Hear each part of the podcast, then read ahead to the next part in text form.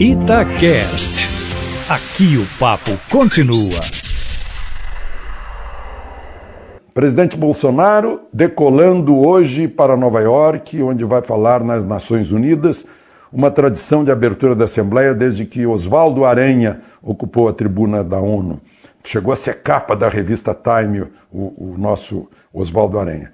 Bom, o presidente vai falar, claro, sobre o Brasil, sobre a Amazônia, né? vai dizer que a Amazônia é nossa, sim, a nossa Amazônia, que somos responsáveis pelo que acontece com a Amazônia e que aceitamos a ajuda daqueles que estiverem sem segundas intenções. Ele viaja cheio de cuidados, com meias elásticas, uh, tendo que caminhar no avião, uh, ficando preferencialmente na posição horizontal né, e tomando injeções de anticoagulante.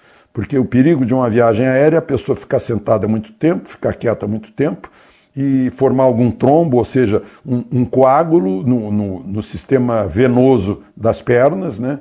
e esse coágulo subir pelas veias, entrar pela veia cava no coração e depois ser é, bombeado para o pulmão. Aí dá embolia pulmonar, que é uma coisa muito séria.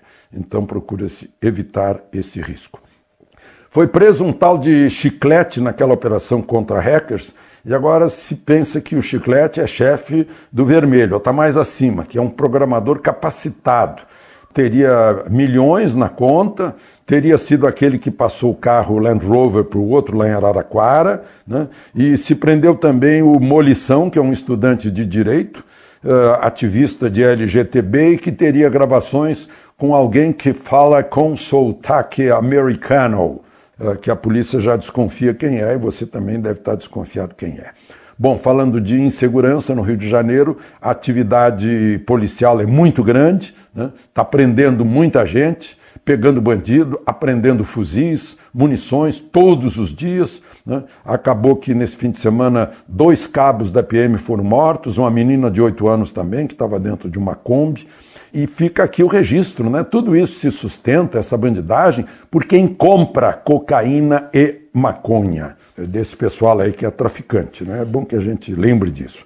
Eu conversando com alto executivo, altíssimo executivo da Petrobras, ele me disse que a empresa perdeu mais com preços populistas, demagógicos e eleitoreiros dos combustíveis do que com a corrupção. Perdeu muito com a corrupção, mas manter preços onde não podia uh, manter uh, deu ainda mais prejuízo à Petrobras.